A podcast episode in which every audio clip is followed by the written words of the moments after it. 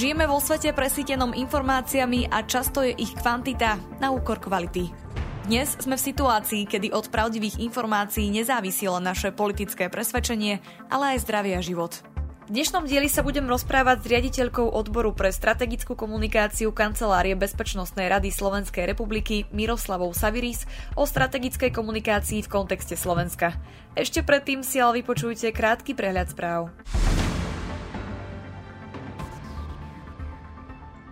Dvoch vysoko postavených predstaviteľov nemeckého ministerstva hospodárstva vyšetrujú pre obvinenia zo špionáže pre Rusko. Obaja sa vo svojich pozíciách zaoberali témou energetiky.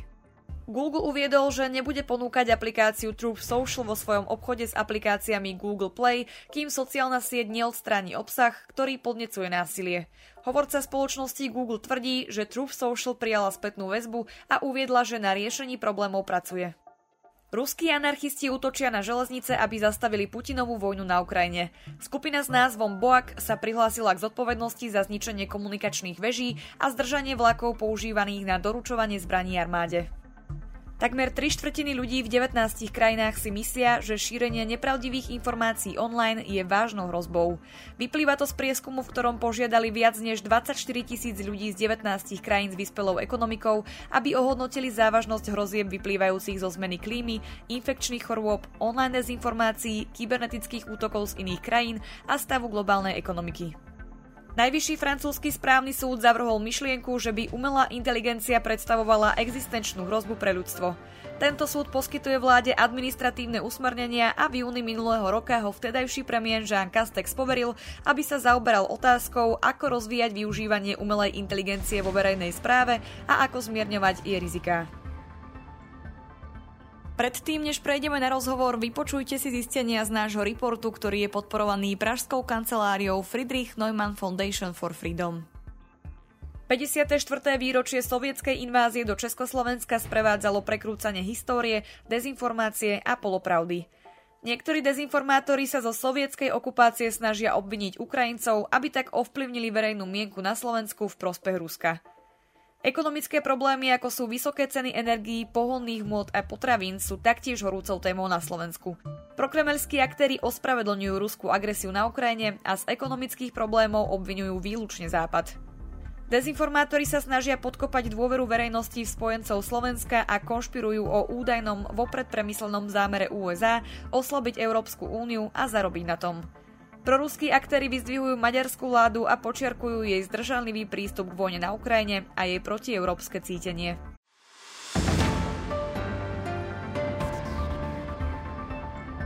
Mojím dnešným hostom je Miroslava Saviris. Dobrý deň. Dobrý deň.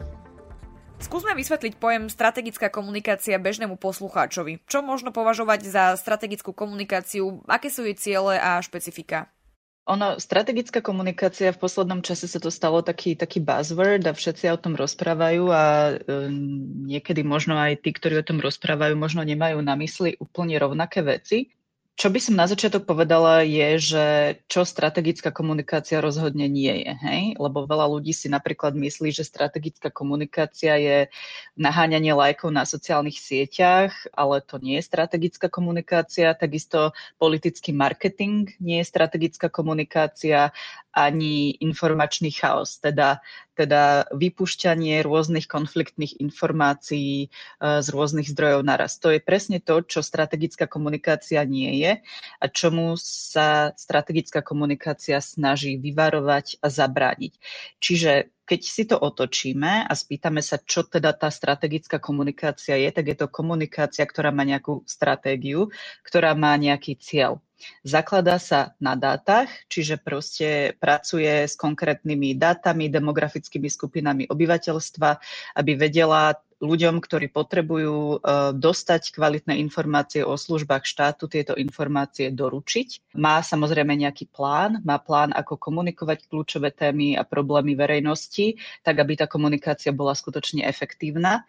A na skutočne efektívnu komunikáciu štát potrebuje hlavne koordináciu, čiže musí tam existovať nejaká koordinácia na centrálnej úrovni, tak, aby sa teda tá hlavná myšlienka, ktorú štát potrebuje občanom komunikovať, neštiepila, aby jednoducho nenastávali tie komunikačné chaosy alebo, alebo konflikty. Čiže takáto koordinácia má viesť k jednotnej komunikácii, čiže komunikovať jednotne naprieč štátnou správou. A potom samozrejme dobrá strategická komunikácia vie aj merať výsledky, čiže vie zistiť, či tie komunikačné kampanie, ktoré štát má, či dosahujú tie ciele, ktoré si na začiatku takáto komunikácia nastaví. A samozrejme, toto by možno mohlo zaznieť aj na začiatku, je to, že, že kvalitná strategická komunikácia akoby nestačí. Základom takejto strategickej komunikácie vždycky musia byť konkrétne politiky štátu, o ktoré sa tá komunikácia môže oprieť a ktoré vlastne tým občanom poskytuje.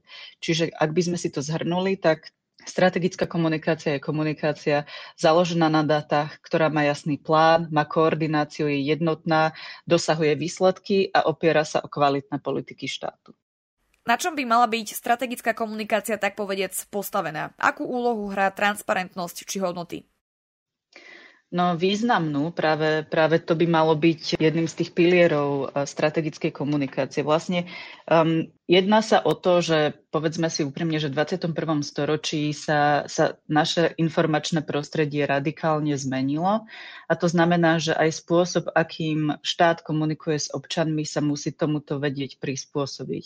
A ono to znie pomerne jednoducho, že, že jednoducho tak, tak transparentná komunikácia, veď čo by mohlo byť jednoduchšie, hej? Alebo opierať sa o nejaké základné hodnoty štátu, ktoré my máme, hej, ako hodnoty liberálnej demokracie a tak ďalej. Ale ono to v skutočnosti v tom 21. storočí v čase sociálnych sietí a dezinformácií vôbec nie je také jednoduché vlastne uistiť sa, aby, aby jednoducho štát komunikoval transparentne, aby aj tie veci, ktoré komunikuje, sa vedeli, vedeli dostať k tým občanom cez tú smršť informačného chaosu, ktorý sa na nás vlastne valí zo všetkých strán. Čiže toto je akoby, to sú kľúčové výzvy dobre fungujúceho štátu, aby vedel komunikovať s občanmi transparentne a aby vedel nastavovať ten dialog o, o hodnotách, na ktorých ako, ako republika stojíme. Ako by ste zhodnotili stav strategickej komunikácie na Slovensku? Ako je na tom napríklad v porovnaní s inými štátmi? No takto, ono to závisí, že či ste optimista alebo pesimista, či sa na to pozeráte tak, že ten pohár je do polovice plný alebo je do polovice prázdny.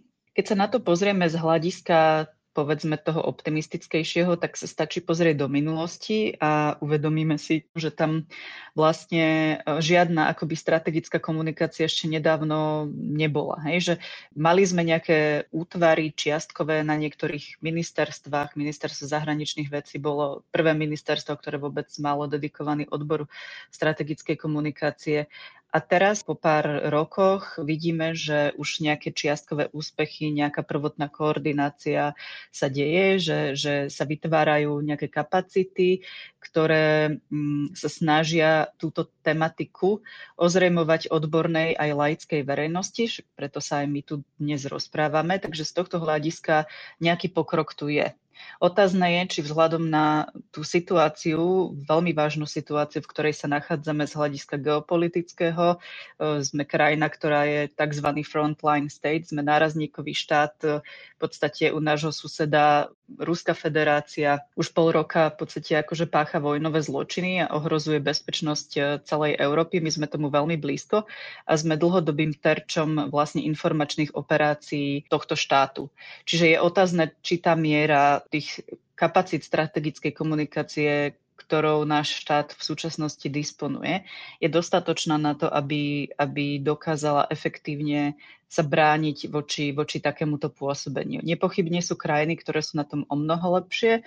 Mm, taký svetlý príklad alebo aj e, inšpirácia a partner v tomto je určite Veľká Británia, ktorá za posledné roky urobila obrovské pokroky v tejto oblasti a naozaj oni majú veľmi systematicky vystavanú tú komunikáciu štátu smerom k občanovi, takým spôsobom, aby jednoducho občan sa vedel dostať e, ku kvalitným, pravdivým informáciám, čo sa týka či už rôznych kríz alebo aj toho hodnotového ukotvenia.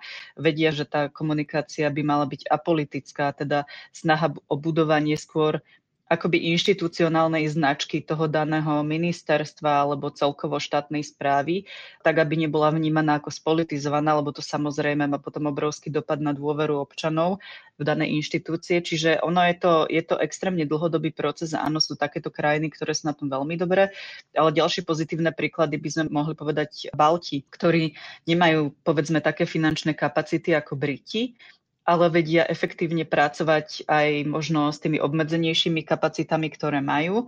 A to určite je tiež e, príklad, z ktorého by sme sa mohli inšpirovať. Ako by ste popísali úlohu a pozíciu odboru pre strategickú komunikáciu? No, tak v ideálnom svete by to mal byť orgán, ktorý samozrejme tvorí strategickú komunikáciu pre Kanceláriu Bezpečnostnej rády a pre úrad vlády, ale zároveň by to mal byť práve ten koordinačný orgán, ktorý sa postará o to, že strategická komunikácia štátu rôznych rezortov bude koordinovaná a nebude chaotická.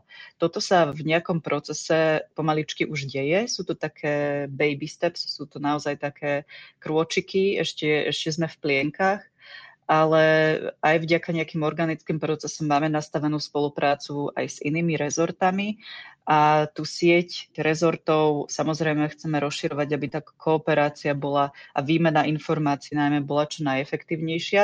A potom samozrejme jednou um, z veľkých úloh, ktoré nám vyplývajú aj v rámci akčného plánu koordinácie boja proti hybridným hrozbám, je koncepcia strategickej komunikácie Slovenskej republiky. Čiže toto je niečo, čo my budeme v spolupráci aj s ostatnými rezortami uh, štátnej správy koordinovať aby sme v podstate vytvorili nejaký prvotný dokument, ktorý nastaví parametre nejakej spolupráce a procesov, aby sme sa už mohli odraziť a mali niečo aj na papieri a v podstate sa nemuseli stále spoliehať iba na takú akoby organickú spoluprácu a kooperáciu, ktorá síce je fantastická a určite nenahraditeľná, ale jednoducho štát musí mať tieto procesy oveľa viac eh, systematizované a ukotvené. Vnímate určité momenty či oblasti, ktoré by mohli byť v slovenskom kontexte viac komunikované a využiteľné? Určite, tak e, ja osobne by som veľmi vítala viac koordinácie, viac zapojenia, viac spolupráce aj, aj so samozprávami, s regiónmi. Ja veľmi pozitívne vnímam to, že tá potreba strategickej komunikácie už začína byť vnímaná ako, ako akutná a, a rozumejú tomu aj, aj, aj naši vládni činitelia ale stále sú tam akoby určité medzery. Ale to nemusíme sa baviť o konkrétnych témach, lebo v podstate akože čokoľvek, čo občana trápi, sa dá komunikovať strategicky, ale skôr ide práve o to nastavenie systémových procesov tak, aby bolo skutočne flexibilné, efektívne a hlavne ide aj o to investovať do tých procesov, pretože kvalitná komunikačná kampaň sa neurobi zadarmo a taktiež ju nestačí mať na sociálnych sieťach. My v dnešnej dobe sa veľmi sústredíme na sociálne siete, na Facebook veľmi oprávnene, lebo samozrejme u nás je to problém, čo sa týka šírenia dezinformácií a tak ďalej. Ale nesmieme zabúdať na ten offline priestor, či už klasické médiá, televízia, rozhlas, ale aj, aj proste priamu komunikáciu s občanmi v regiónoch alebo prostredníctvom nejakých ďalších stakeholderov, ktorí takisto sú pre tieto komunikácie komunikačné procesy významný. Čiže za mňa, keby som si mala dať nejaké také predsavzatie, že čo by bolo dobré naozaj, naozaj dobudovať, je ten proces a štruktúra zosieťovania partnerov naprieč štátnou správou, neziskovým sektorom, teda občianským sektorom, súkromným sektorom a tak ďalej, aby jednoducho tie informácie, ktoré tí občania potrebujú v tom ktorom momente dostať, nezostávali niekde izolované, zabudnuté, alebo nedostávali akože konfliktné informácie od štátu. Čiže ono je to pomerne zložitý proces, do ktorého áno, treba investovať. Nesmieme sa podľa mňa spoliehať len na nejaké financovanie z európskych projektov. Musíme si uvedomiť, že akoby vedieť odkomunikovať tie politiky štátu a to, na čo má občan nárok, je rovnako dôležité ako samotná tvorba tých politik. Čiže ešte, ešte na tomto určite mm, je treba urobiť obrovský kus práce. Kde vidíte najväčšie problémy alebo prekážky pre úspech strategickej komunikácie na Slovensku? No, to je dobrá otázka. Tam je určite viacero faktorov, ktoré v tom zohrávajú úlohu.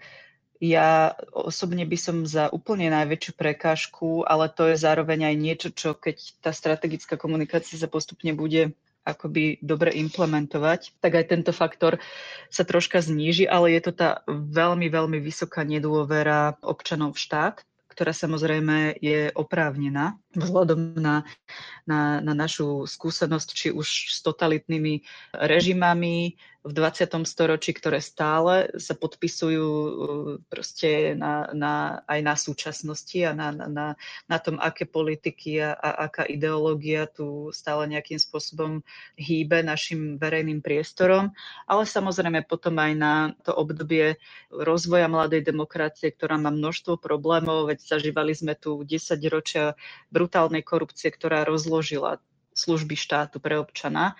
Vidíme, ako sa to teraz prejavuje v kolabujúcom zdravotníctve, školstve a tak ďalej. V podstate problémy, ktoré sa roky len hromadili tak je prirodzené, že dôvera občanov v takýto štát nie je vysoká. Čiže samozrejme je len, toto sa dá zlepšiť strategickou komunikáciou, ale sama strategická komunikácia to nevyrieši. To je presne to, čo som hovorila na začiatku, že tá strategická komunikácia sa jednoducho musí opierať o kvalitné politiky štátu.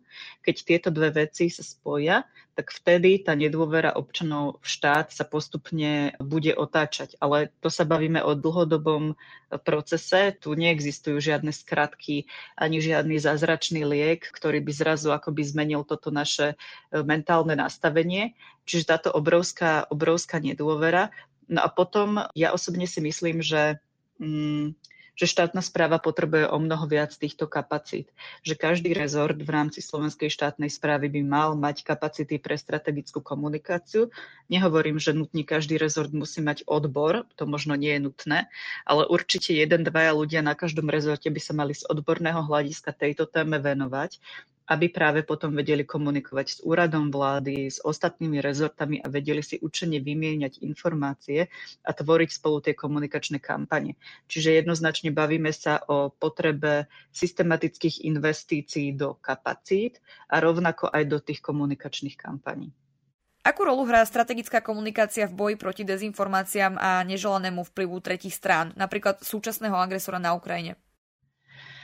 No mohla by hrať veľmi vysokú. E, určite by mohla hrať významnejšiu úlohu aj na Slovensku, ako momentálne hrá pretože dobrá strategická komunikácia štátu je schopná ľuďom vysvetliť priority, ktoré daný štát má, naše národné záujmy a tak ďalej. A to potom samozrejme nejakým spôsobom prispieva k budovaniu odolnosti obyvateľstva voči takýmto kampaniam. Strategická komunikácia, samozrejme, to je to, čo som hovorila, nesmie byť chaotická, pretože to potom vedie k zmetku, k informačnému chaosu, k nedôvere a to už potom spätne vytvára priestor pre dezinformátorov na to, aby jednoducho e, takúto situáciu využili. Ale to je aj práve to, že niekedy e, mám pocit, že dlho čakáme, kým máme všetky informácie na nastavenie komunikačnej kampane, aby sme jednoducho prišli so všetkým hotovým pred občana, ale dovtedy vlastne ten občan mm, je vystavený nejakému informačnému váku a to informačné vákum v 21. storočí po proste informačnej revolúcii je okamžite v podstate vyplnené týmito aktérmi, ktorí ako náhle sa do toho informačného priestoru dostanú prvý. Ako náhle získajú ucho toho občana ako prvý, tak štát už je okamžite v nevýhode, pretože namiesto vysvetľovania vlastných potrieb e, musí v podstate stráviť strašne veľa času vyvracaním nepravd, ktoré v konečnom dôsledku aj tak už nejakú formu škody dovtedy narobia. Čiže tá strategická komunikácia na to, aby bola skutočne efektívna, musí byť proaktívna a musí byť odvážnejšia. Musí jednoducho sa nebáť nastolovať vlastné narratívy a jednoducho komunikovať vlastné témy k občanom oveľa proaktívnejšie. Hovorí riaditeľka odboru pre strategickú komunikáciu Kancelárie Bezpečnostnej rady Slovenskej republiky Miroslava Saviris. Ďakujem za rozhovor. Ďakujem veľmi pekne. Ak sa vám tento diel páčil, môžete nás podporiť či už jednorázovo alebo pravidelne cez Patreon. Umožnite nám tak vytvárať nielen kvalitný obsah, ale tiež budovať komunitu ľudí, ktorí rozumejú potrebe zdravého a transparentného infopriestoru. Viac informácií nájdete na stránke infosecurity.sk v sekcii podpora. Na príprave podcastu sa podielal Peter Dubovci. Táto epizóda vznikla s podporou holandského veľvyslanectva na Slovensku. Verím, že si nás pustíte aj na budúce.